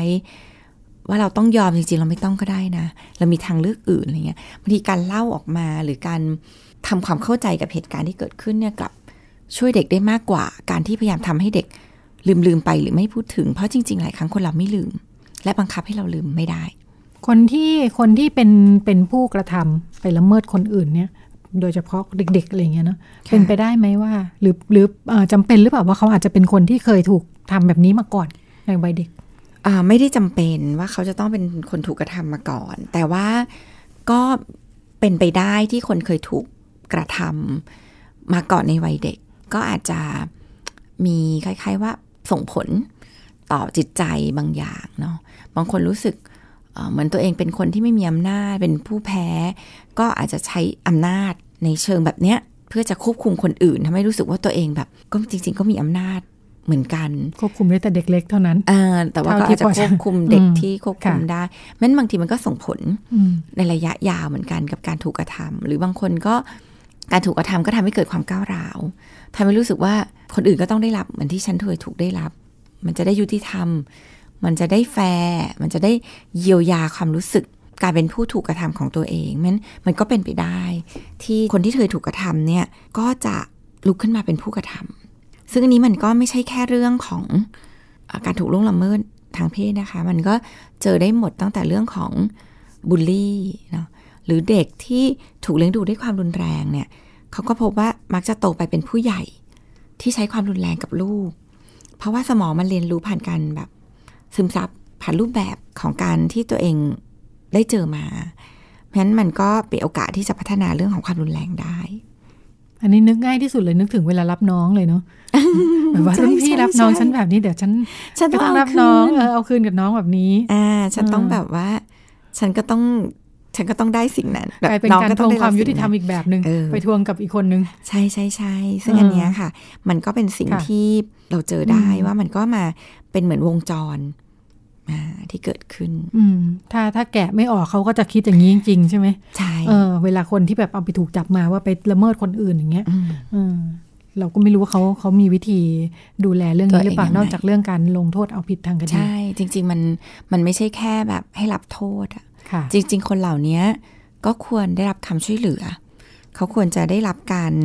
บำบัดควรได้รับการดูแลนะคะ ควรได้รับการช่วยทำให้กลับมาใช้ชีวิตแบบคนปกติ เพราะการช่วยคนคนนี้ได้ก็ช่วยป้องกันเด็กเด็กหรือหรือเหยื่ออีกหลายคนเหมือนกัน สำหรับเด็กๆ พอเห็นสถานการณ์แบบนี้เราจะระวังกันยังไงดีเนี่ย เด็กที่ถูกละเมิดที่รับรู้กันมาก็คนใกล้ตัวผู้ใหญ่รอบข้างทั้งนั้นเลยเนาะก็สอนความเป็นจริงนะคะ ความเป็นจริงจริง ๆ เนี่ยคือพ่อแม่ทุกคนก็ไม่ได้รักลูก หลายครั้งเนี่ย ผู้กระทำเองเนี่ยก็เป็นคนใกล้ชิด เป็นคนใกล้ตัว เราก็ต้องบอกเด็กๆว่า เออเนี่ยมันก็มีความไม่ปลอดภัย เกิดขึ้นได้ทุกที่ ความปลอดภัยเนี่ยไม่ได้แปลว่าต้องเป็นเพศตรงข้ามด้วย บางทีเพศเดียวกัน ก็มีการล่วงละเมิดกันได้ เราก็รู้ว่าเดี๋ยวนี้มันก็มีเรื่องของเสื่อมทางเพศที่หลากหลาย สอนเด็กให้เข้าใจสิทธิเนื้อตัวร่างกายของตัวเอง ตัวของเราเรามีสิทธิเหนือร่างกายของเรา เราเราเป็นคนที่ปฏิเสธ และสามารถบอกได้ว่าอะไรเราไม่ชอบ อะไรเราไม่อยากให้กระทำซึ่งผู้ใหญ่เองเนี่ยต้องสอนสิ่งเหล่านี้ผ่านการ เลี้ยงดูด้วยนะคะ คือไม่ใช่ว่าบอกเด็กว่า อันนี้ร่างกายหนูหนูไม่ให้ใครมาจับ แต่ถึงเวลาก็ให้คุณลุงกอดหน่อยลูก หอมคุณตาหน่อย ไหนมามาให้คุณป้าหอมอะไรคือมันมันก็จะสอนแล้วทำให้เด็กสับสน ว่าเวลาที่ผู้ใหญ่บอกให้ทำอะไรจริง ๆ เขาต้องทำหรือเปล่างั้นเราเราก็ควรจะทำให้เขาเรียนรู้ว่า ถ้าเขาไม่ต้องการน่ะเขามีสิทธิ์ปฏิเสธ เขาไม่อยากกอดไม่ต้องกอดลูก เขาไม่อยากหอมก็ไม่ต้องให้หอม เพราะนี่คือนัวตัวร่างกายของเขา เขาเขามีสิทธิ์ที่จะที่จะบอกว่าใช่หรือไม่ได้หรือไม่เนาะนั้นก็ก็สอนเรื่องของคำเข้าใจเรื่องเนื้อตัวร่างกายนะคะทำให้เด็กเข้าใจคำว่าล่วงละเมิดว่าอะไรคือละเมิด อะไรก็ตามที่มีคนปฏิบัติกับร่างกายเราโดยที่เราไม่เต็มใจ อันนี้คือละเมิด ละเมิดทั้งสิทธิ์เนาะละเมิดทางเพศก็จะมีเกี่ยวกับเรื่องของเนี้ยค่ะ การที่มีเรื่องของการสัมผัสเนาะการใช้คำพูดเรื่องอะไร อันนี้ก็สอนเด็กได้ เด็ก ๆ ก็เข้าใจได้ว่า เออ อันนี้ไม่โอเค แล้วก็บอกเด็กว่าเราจะเป็นคนที่รับฟังเขาเสมอ อะไรที่เกิดขึ้นอย่าอย่าแบบ เราไปไอ้นั่นเขาก่อนหรือเปล่า เราไปแต่งตัวโป้หรือเปล่าเนี่ยนี่ยิ่งทำให้เด็กรู้สึกว่าเฮ้ยมันเป็นความผิดของเราหรือเปล่า สิ่งที่เราต้องบอกเด็กเสมอคือ ตราบใดที่เขาไม่ได้ทำอะไรผิดกฎหมายเนาะหรือแม้กระทั่งต้องพูดว่าหรือแม้กระทั่งอาจจะทำอะไรผิดนะมันก็ไม่ได้เป็นข้ออ้างที่ทำให้ใครสามารถมาล่วงละเมิด หรือมากระทำกับตัวเขาได้โดยที่เขาไม่ยินยอม ค่ะ ก็เป็นช่วงที่นำมาฝากกันนะคะ ตั้งแต่คนกระทำไปจนถึงคนถูกกระทำและทุกคนที่เกี่ยวข้องนะคะะก็จะต้องดูแลกันยังไงบ้าง ก็เป็นช่วงเรื่องเพศเรื่องลูกนะคะ วันนี้รายการพิกัดเพศหมดเวลาแล้วค่ะ ดิฉันกับคุณหมอหมอโอลาคุณผู้ฟังไปก่อนสวัสดีค่ะค่ะ สวัสดีค่ะ ติดตามรายการได้ที่ www.thaipbspodcast.com แอปพลิเคชันไทย PBS Podcast หรือฟังผ่านแอปพลิเคชัน Podcast ของ iOS Google Podcast Android Podbean SoundCloud และ Spotify ติดตามความเคลื่อนไหวของรายการและแสดงความคิดเห็น โดยกดถูกใจที่ facebook.com/thaipbspodcast